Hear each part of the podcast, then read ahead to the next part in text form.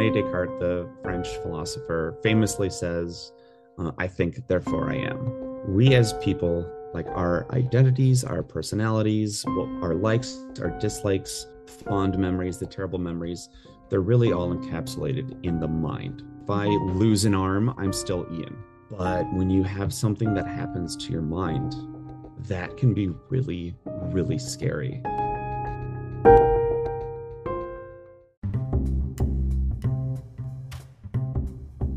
Welcome to Speculative Sandbox, your audio playground for creative storytellers. My name is Vicki Lawn, and each episode, I and a guest will unpack a fiction trope with an eye for character development and narrative structures. Make sure to look for Speculative Sandbox on Instagram, TikTok, and Twitter, where you can join the conversation. Leave comments or questions, or let us know what other tropes we should cover. When the real world just doesn't cut it, let's get lost in a fictional one.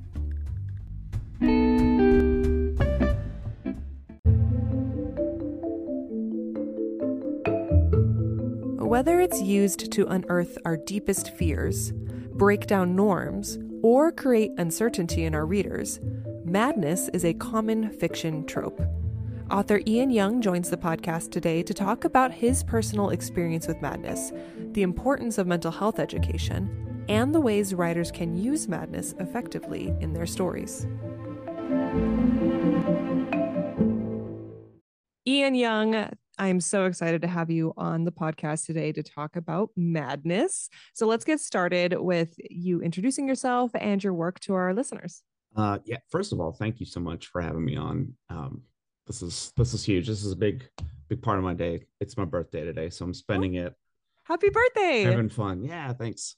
Yeah, I'm a I'm a writer. Uh, I have uh, one book to my name recently recently published. My debut novel is The Automaton, uh, out in October. I do highly recommend, and the cover art was beautiful. That's what grabbed my attention. I'm very much like a cover junkie. Yeah, if the cover's gorgeous, I want to collect it. Reading the story, I'm like, this is so intriguing. So yeah. Did you did you actually finish it? I have not, and the reason why is because I injured my neck and I can't read, so I'm on audiobooks right now. I have a I have a whole list of books that I have waiting for me for when my neck gets better because I, what happens is if I read too quick, like too before it has healed, I re-injure it all over again. Yeah. So yours mm-hmm. is at the top of the pile. I have it over here. It's my to, to be read list. And oh, in the meantime, great. I'm listening to all this silly Harry Spare book and the Royal stuff, which is just like trash stuff, but it's easy to consume aud- audibly. And if yeah. you ever do record your book, definitely like read it yourself or get a voice actor because I'm finding so many audiobooks that have robots that read them and maybe that actually might be fitting for I was. Going to say that. Yeah, I maybe I don't want to fight that. Maybe, maybe you don't want to fight it, but when, with the, uh, with the robots, they, no, I think the context of yours is actually way more fitting. But when I'm listening to like a standard, you know, fantasy or whatever, and it's a robot reading to me, I get so oh, it's yeah. like hard, you know. So, but eh, maybe maybe a better advice is pick an audio reader that's perfectly fitting for your story. Fun yeah. story about that cover. Um, so that cover that you mentioned was done by my like one of my best friends, um, Michael Thompson, who drew that as like a goof around drawing, like when he was in high school. Mm-hmm. And I just happened to find it in his artwork and basically became obsessed with it. And so that's where the story came from. Partly is just from that picture. It's the cover. I literally just got a tattoo of it. I love it. And, and then if you ask him, like, hey, how do you feel about it? He's like, yeah, it's all right. Oh, like still now he's just like, yeah, I could do better. Oh, well, isn't that the standard curse that I think all oh, creatives oh, sure. have to deal with? For sure. They will never be completely satisfied. Yeah. All right. I have some rapid fire warm up questions for you before we get Let's to the topic. It. Okay. If you had to make a meal with just what you have in your fridge right now, what do you think it would be? Sad. Um, it'd probably be uh, a sandwich. If you had to choose between owning a hamster or a bird, which would you choose? Bird easily. Okay. Do you want one that talks? Only if it can swear. Well, then you have to swear at it, and then it'll know, swear yeah. at you. All right. What is your favorite ice cream flavor? Uh, cookies and cream. What is a book or movie that left you completely unsure of what just happened? Um, Interstellar.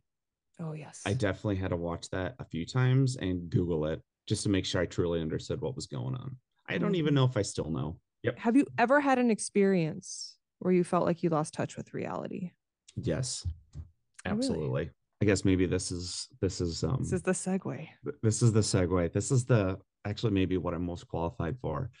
I'm one of many individuals who suffers from depression and anxiety. It's something that has definitely sort of become at the forefront of my life. So about two and a half years ago, I did end up having, I think, what we would call like a nervous breakdown, where I did have to be sent to a hospital. I would had um, some pretty pretty dangerous thoughts. The first night in the hospital, I ended up having sort of like a really bad anxiety attack, and I kind of found myself literally in what you would think of as like a stereotypical uh, quote unquote crazy person, where I was literally like rocking myself, self soothing myself, you know, on the bed, rocking back and forth, just bawling my eyes out. And I think after the fact, I was like, okay, I think that's the closest I've ever been to sort of really losing control of how I was feeling, how I was thinking. That's a scary yeah. situation. I'm sorry you went through that. Well, it wasn't fun. The good news is is that I'm much better. You know, giving having uh, therapy and um, you know a, a, psychiatrist who really does a good job with the medications and and that sort of thing. Um, it made it really helps. Do you think it was a product of just like external influences, stimulations, just everything kind of coming together? Do you think it was age? Do you have any thoughts on there's, that? Yeah, there's so there's a lot to it for sure. So things like depression are or can be genetic. So I know it it runs rampant in my family. So I wasn't like super surprised when they're like, "Hey man, you got depression." I'm like, "Oh, yeah, makes sense." I know a lot of it was part of the pandemic, the stress. Um, so I have a I have two kids. Um, having them leave school and trying to be a teacher for them, trying to be a parent for them, keep them sane while keeping myself sane, and both my wife and I having a full time job. Mm-hmm. Trying to then transition home. It just it was it was a lot. I was worked at a company that serviced hospital equipment. Part of my job was to help these giant hospital systems budget like three years out the hospital equipment that they should buy. And I'm talking like we'd get up into millions of dollars. That can be a lot of stress. Just one day, I think I'd worked like seven, eight hours straight. And I'm talking about morning to night on my computer. And I just hit this point where I couldn't. You could have walked up and given me a billion dollars and say, write a word, and I couldn't have. Mm, burn, burnout. Well, then you and I went back and forth really trying to nail down this topic and hearing yeah. about your experiences completely makes sense you know why madness the the topic of madness would appeal to you but tell me about why you were here were you curious about talking about this what interests you in the topic it's something that's just so prevalent in media as far as both you know if you look at movies or books it's a trope it's a plot device then we also have it in real life too just exactly what we just talked about. Um, even things like, you know, with school shootings, you know, this is America. We have them, it seems, way too often. And um, the one thing that I had noticed was they would say such and such person carried out this act, and then they had to take take the time to say, "Oh, but there were no noted hints of mental illness." You know how many people have a mental illness that are totally safe? the vast majority of them. And the number of people that actually have a mental illness that perform those acts are even smaller. Like there are other reasons why people do that. A lot of times, from what I've read, mental illness isn't a part of it. There's other things going on. Yeah, it was just one of those things where it's like, you know, we are becoming a society that's way more cognizant of the way we represent things, the way we talk about things. And Eh, eh, you know, and you know, you and I probably say too, you're just like, oh man, that's crazy. Mm-hmm. Right. Yeah, like the never, very casual. Yeah. Yeah. Yeah. And it's like, yeah, if we ever like sit and talk about stuff, it's you know, it's just a good time, I think, to sit back yeah. and talk about topics like this. Okay, so let's talk about how is madness generally used in fiction. Um, I figure we can talk about its uses and examples. So, would you like to go first? We can bounce back and forth. Yeah. So, I think you know the first question is if I say picture someone who's gone mad? What do you picture? My first thought would be someone who has lost a connection with reality. Right. And I think when anybody uses that term, someone going mad or this is madness or something, I think we all collectively sort of understand what they mean. The way that I see madness used is twofold. There's probably more. The, the ones that came to my mind was using it as a label rather than going through a list of adjectives or behaviors. We can say a person is mad. And then, you know, we kind of go, okay, yeah, that makes sense. You know, we as a society we like we need to label things. We need to know things. We need to classify things. It's just the way our brain works. I mean this is why things like pronouns become such a hot topic. It's just changing the way that we've learned how to classify things. In some cases other cases obviously are terrible but people being upset i should say in that regard. But we have to classify things. And if there's a way for us to easily explain a person's behavior there is a comfort to mm-hmm. that. Think of it as sort of a plot point in that. You know, when we think of like Bruno from Encanto, right? When we talk about him being mad, we all know what that means. The other one I could think of is like Dr. Frankenstein, right? He's always considered the mad scientist. And when he says that, you're like, okay, yeah, that excuses you digging up bodies, dismembering them, sewing them together, and then creating a person. There's a chaos that presents itself with madness. And despite what we think, like our lives are actually very orderly, you know, despite how we think of like life throwing us curveballs and all that stuff. I have an example or like a little story. When you think about someone coming up to pick up your mail, that might not be something that you think is very ordered, but you understand that the mail carrier is going to come every day but Sunday. And they're going to come at a certain time you have to put your envelopes in the uh, mailbox, put the flag up. They will then take it, put the flag down, put yours in, and drive away. Like that's super boring, typical example, but that's regular. That's constant. That's that's order. If for one day your mail carrier comes, uh, lifts up the flag, uh, sets your mailbox on fire, and then can uh, starts playing loud polka music and then throwing pink flamingos at your car, that's not normal. Having that chaos, there's no way you can predict it. There's no way you can deal with it. There's no way that you can like rationalize it unless you put that label of madness on there. And then you're like, okay, all right, that makes sense. And so that's the label aspect. Now, if we look at it in another way, me telling you that story, and obviously it's a little silly, but imagine standing right there while that's happening. That's scary.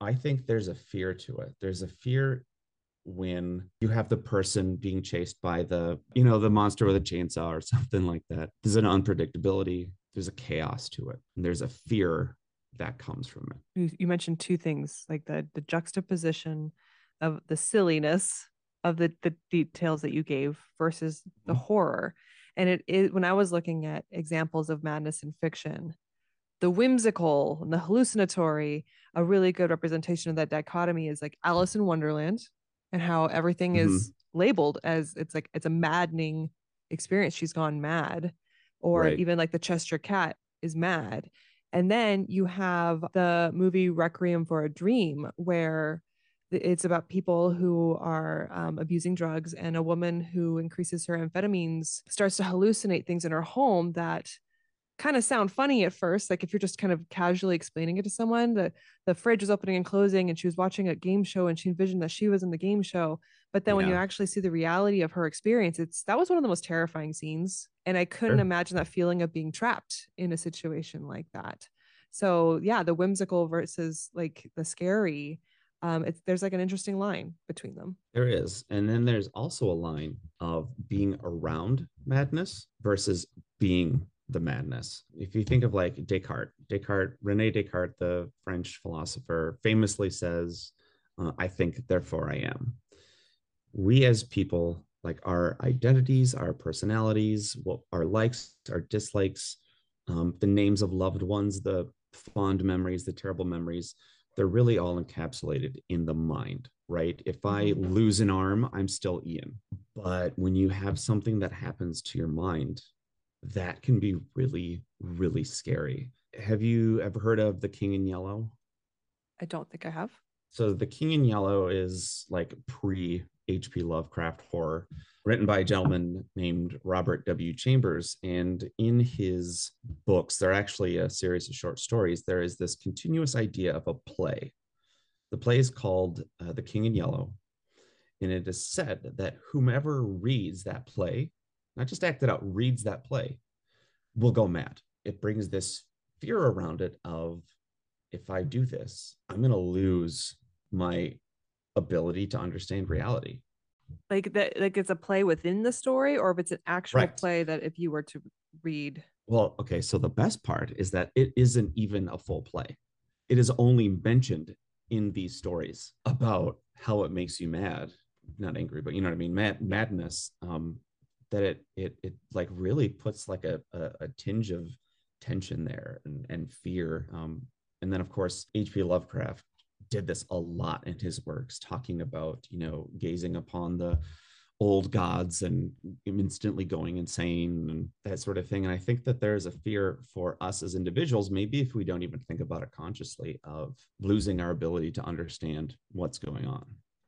Do you think that, because I was going to mention Lovecraft as well, the idea of seeing something that is just so otherworldly. I mean, I also see it being referenced in things, for example, the idea that when you're looking up at the sky, you're also looking down and kind of changing the way you you view your placement in the world and the idea that yeah. if you think about that long enough you'll go mad you know like in a very dramatic sense. But yeah. do you think that that kind of madness stems from re- realizing that our all of our norms are actually wrong because then wouldn't that be enlightenment? Yeah and i don't even know i don't know if it's even about being wrong if it's just being different. When you think of how we live our lives it's very set by ourselves and it's set by others and when you look at the grand scheme of life and everything it's like wow. So i mean i think yeah there is an element of this being wrong. Or just the idea that madness is it's like uh it's used as a literary device to show liberation of social norms and i saw that oh, in oh, sure, for example yes. don't worry darling the movie that came out with florence pugh spoiler this is a spoiler is she is actually living in this digital kind of projection of this perfect world that she was placed in there by the man in her life. And so she doesn't know that. She feels like she's going mad because until she learns the truth about her circumstances,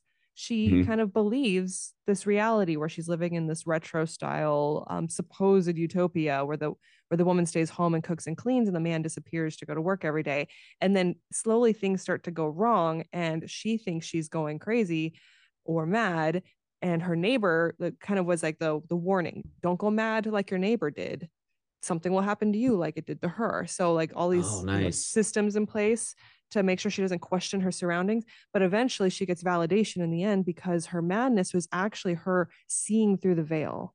Because I think that you want to question if they're the actual culprit or if they're just the victim. And many times it's just this poor woman who has been abused and is just trying to cope the best she can, but they're using madness to make the reader unsure.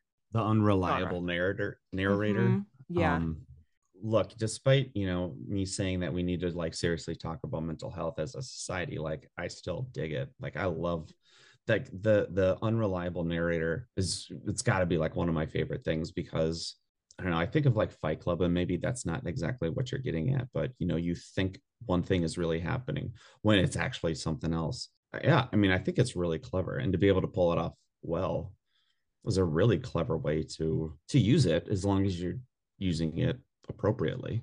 Because in the real world you have to be so careful with people who have like for example i've seen tiktok accounts with people who have been diagnosed with schizophrenia and they'll try to um, recreate what it uh, sounds like for them to hear voices and and hallucinations and all those things and people will make it in comments no you're just seeing through the veil and they always say it's so oh, important you, you don't tell people that are diagnosed with that condition those things. It's very harmful. So it is really interesting the difference between the real life diagnosis and the experience versus what how fiction uses it. Well yeah and and uh, yeah i totally agree. Don't say those things. There's there's a romanticism to the to books and movies a hundred percent. And there's you know nothing that you see in movies and, and and books i mean that doesn't totally happen in real life right? There's always some twist because we as humans we want to be entertained and we want to feel things that we don't feel in real life. Wouldn't that be an amazing discovery to actually look behind the veil and see what's really going on? To that point have you ever heard of uh, the simulation theory? No that sounds intriguing. Yeah so the simulation theory is basically the the idea that we as humans can progress in, in say the ability to create computer games or video games a cgi that becomes more and more realistic and more and more lifelike and with the rise in artificial intelligence that it actually isn't too terribly and of course i say the word crazy to say that we could not be living in a simulation. Mm. that the world that we think of now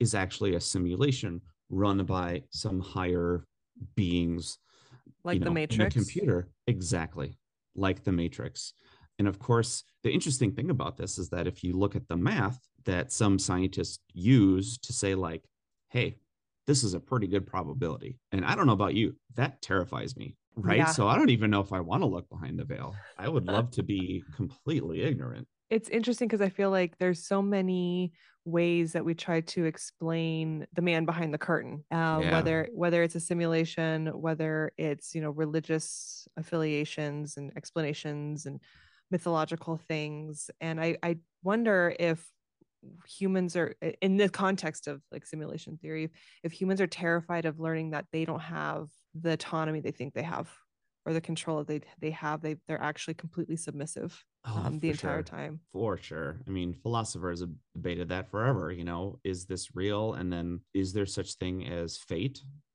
Yeah there's a postmodern novel called house of leaves by mark z. Daniel danielewski? I'm really sorry if i butchered that. That book uh, it's postmodern. That one is meant to try to make the reader feel like they're going mad as they read it. So the book is about a family that moves into a house and the father measures the outside of the house and the inside of the house and realize that there's like a couple feet difference between sure. what the inside measures and what the outside measures. So he's wondering what is this extra feet? And he ends up opening up like this weird like chasm stairwell that goes into a different dimension or something like that. But as you are reading it the further in you get the more unhinged it feels as a spectator as a reader so sure. that you start to feel the the madness and in the house of leaves they start playing with the way the letters appear on the page at one point it's just the when you open it up the spread itself it's just letters going down a spiral into the center of the page and so you're having to turn the book around as you're reading. Just it's kind of it's it's it's unhinged, but it's yeah. it's a really interesting way of making the reader feel uncomfortable and to various you know effects. Some people really felt it, and other people thought it was silly.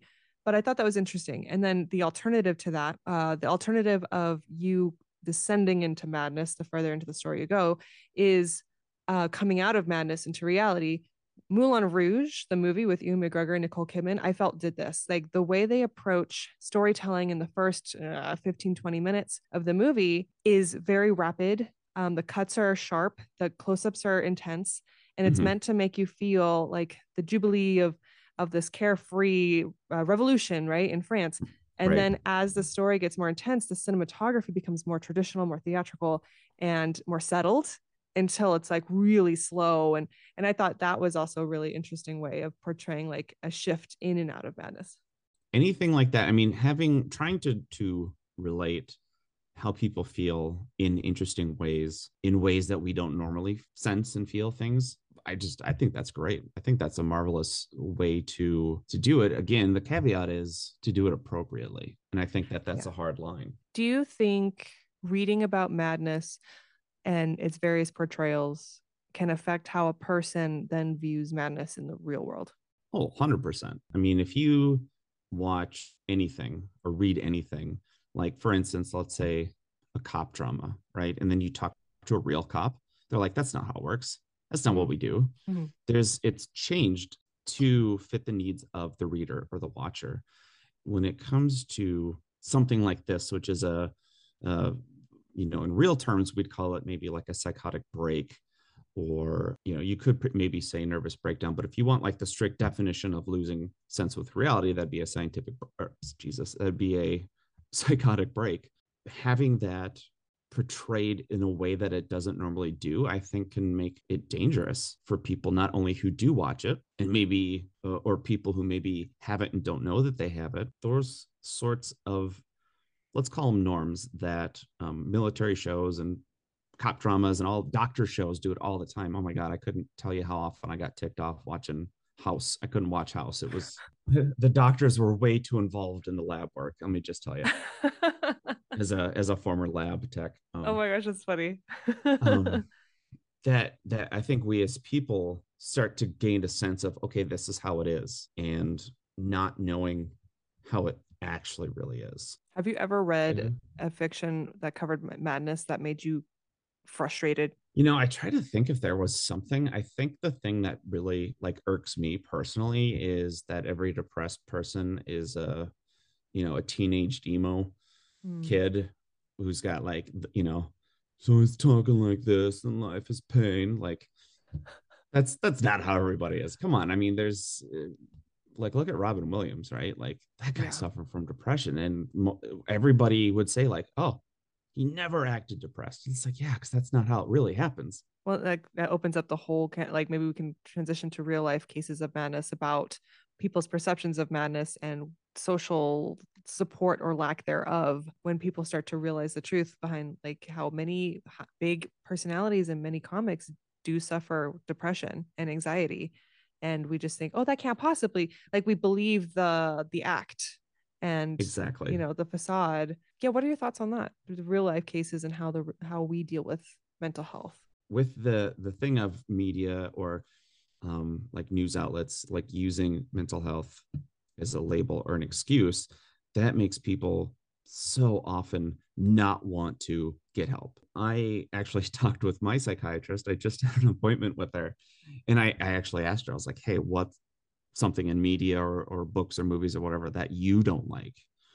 And she's like you know one of the biggest things that she hates is when media shows someone having a psychotic break or even having like suicidal ideation like immediately immediately being placed in a straitjacket and you know thrown thrown into a, a cell at the asylum or something like that. And she has said that she has had a lot of patients who have had for example, uh, suicidal ideology that don't tell her, mm. that have waited until it's gone too far um, because of being afraid of being literally hauled away yeah. into a madhouse.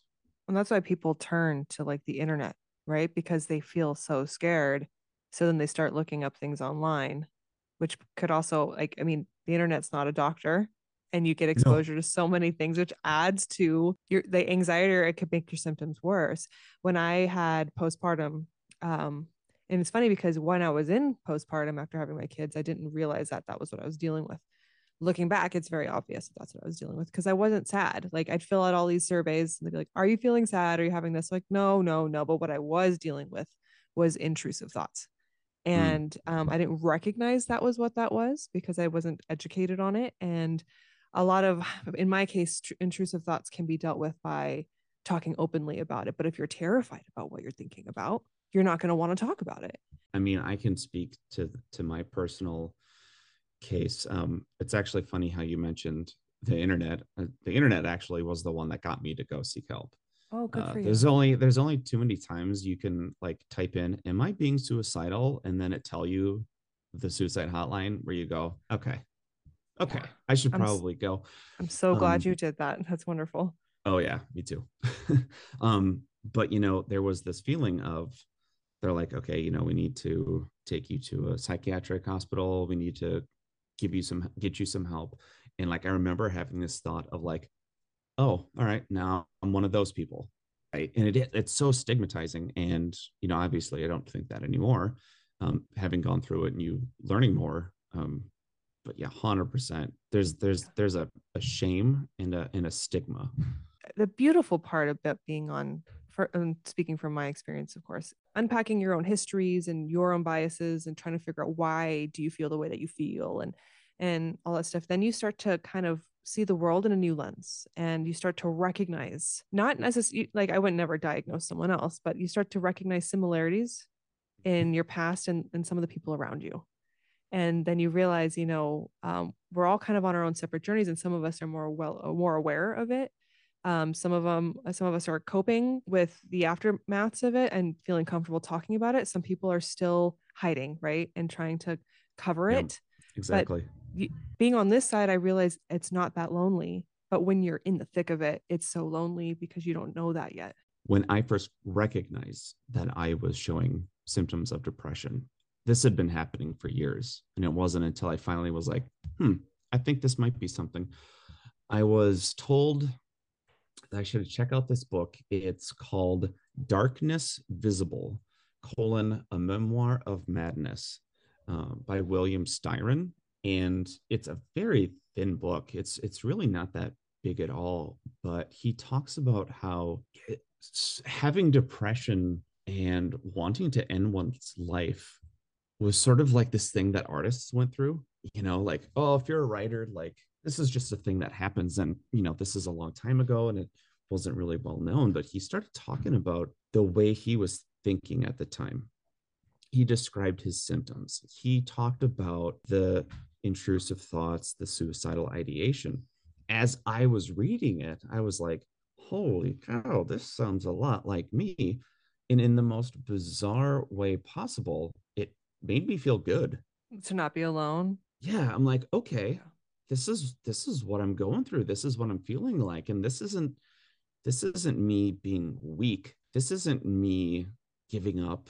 And then when you find out that like no there's a lot of people that can't handle it. And when we say can't handle it that line doesn't exist. Hmm. there is no line of you should be able to handle this and up and or this and below like that doesn't exist it's it's different for every person Yeah. Because everyone has their different walks of life, their different experiences, their different trauma triggers.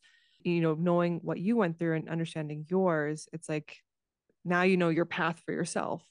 you know my wife would be like hey what would you like for dinner and i'm like you can't ask me that right now i'm Mm. not i'm not capable of mentally taking the time or the energy i should say that I, I didn't have the energy because yeah i did feel fragile and i think that's what's the great thing about increasing the awareness for mental health is understanding the individual but then understanding the group aspect of it as well and there's a lot of people that go through the same thing from different triggers Mhm. On TikTok, we have a lot of people that I could tell that mental health is definitely something that people are very comfortable talking about this generation um, moving forward.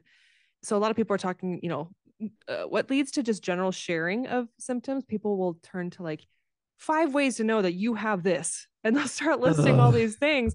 And yeah for some people, that's like, okay, I get that. And then other people, it's like it's not. It, it it can be it could be helpful or it could be hurtful, you know, depending on the circumstance and who the audience is. You know what I mean? as long you know yeah if you take it as the first step then it's great right Mhm. it's like a webmd right everything is cancer that's the joke Yeah. but if it's like hey maybe you should go see your doctor like okay that's a good step It's as long hard as to that's not the diagnose your- only step I'm sorry. What, I'm sorry. What'd you say? I was gonna say as long as it's not your only step Correct. Yes. And and it's hard because when when your brain is what's broken, and I say that very generally from my experience, it you can't diagnose yourself from that same brain. You need Correct. someone outside an expert to help you through that. So when it comes to writers of this trope using madness, we've talked about how it's been used to it could be very entertaining. Like Lovecraft leans into madness, and we have the thrill, the entire thriller genre, uh, domestic thriller genre, which kind of leans on madness as well where it could be really fun, right? And then we've talked about harmful representation that could lead to, you know, impacts in the real world. So, as a writer, let's say I'm getting ready to write down this, I'm going to work on a psychological thriller now, and I'm going to portray, I'm going to be using some symptoms from people look online, schizophrenia, all these things, right? They want to use those Right. symptoms. Where's the line between responsible and irresponsible representation of mental health? what it comes down to is um, what I hope all writers do, and that's really doing your research and having really taking the time to make sure that you're giving the elements you're trying to portray the reality that they are. So I don't know if uh, you play a lot of video games. Have you ever heard of Hellblade? I've heard of it, not played it, but yes, I've heard of it. Okay. it's called Hellblade: Senua's Sacrifice. It's a video game that takes place back in the the Viking Age, um, and it depicts a young Celtic woman who is suffering from legitimate like schizophrenia, a psychosis. What the creators of the video game did was bring in experts. They brought in professionals, doctors, even people who do suffer from a psychosis. They brought them in and said, here's what we want to do. What's the most appropriate way to do it? And these you know professionals were with them the entire time. They became part of their studio and were consulted from the beginning all the way up until the end to make sure that things like hallucinations both auditory and visual and delusions or paranoia where you know you see things in in books you know like ooh this was written for me. This is a secret code. The beautiful uh, beautiful mind did this uh, with um, the mathematician john nash. There are codes written or do you see that red car out there? That yeah that's that's the sign. Like those sorts of things are like we want to do this appropriately but we also want to tell an entertaining story. I thought that that was just an, just an amazing amazing thing to do saying like we are going to make a game for the masses but let's stay true let's stay true to what's really going on. You know when you have people that actually have psychosis or schizophrenia going hey you guys did a good job with this like i think that's you know if you get their seal of approval you've got it made. It, yeah sensitivity readers people experts. Yeah. It's such a good idea to get those perspectives involved. Yeah because like i said earlier you know if you're always depicting a depressed person as a you know a goth, quote unquote, you're alienating a lot of people mm-hmm. that have it. And if you really do your due diligence and make sure, like, hey, if I'm gonna have show people going mad, let's let's do it appropriately. So I actually had the opportunity because I work at a coffee shop for a living. Uh, it's sort of like the morning person's bar mm-hmm. you know so i mm. get to meet a lot of people and i actually got to meet a um, uh, retired psych, uh, retired psychiatrist who primarily worked with people who had psychosis and he's very interesting to uh, it's very interesting to talk to him and i so i asked him like hey what are your things that you hate and he's like because everything in media has to be so simple. He's like, mm. it's never simple. Like, there are times when even doctors have a very hard time. Like, is this psychosis? Is this delirium? Is this something else going on? Um, and all the stages that are involved like it's never cut and dry. So ian i want to wrap this up but i want to make sure i've got everything that you wanted to say. Is there anything else that you'd like to share about this topic? I think there's great resources out there and i think that just as, as our psa you know if this is something that you're think you're struggling with if you think someone else is like get help. There's there's people out there that are there to help you. I got help. I wouldn't be here if I didn't get help. But with that said, I don't want to give the impression that I'm like poo pooing the idea of using madness because I really do think it's an intriguing topic.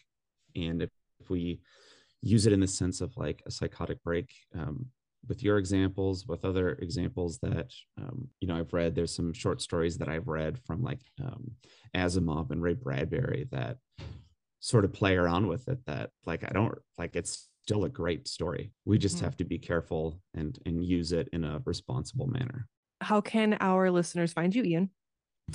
So I am on Instagram at Ian Young Writes. I also have a website, ianyoungwrites.com. Uh, you can use the links in any of those. My book, The Automaton, uh, is out, available on Amazon, both as an ebook and a print edition. Um, and and you should do an audiobook. You have a good voice for it. I'll listen to that in an instant. Thank you. Thank you. Well, how much time do you have left? I have a copy. I could just start reading if you want. Uh- Speculative Sandbox is a volunteer run podcast that relies on the collaboration of fellow creators like you. Join the conversation and participate in fun polls and questionnaires on TikTok, Instagram, and Twitter. Interested in being in a future episode? Our DMs are open, or you can email speculativesandbox at gmail.com.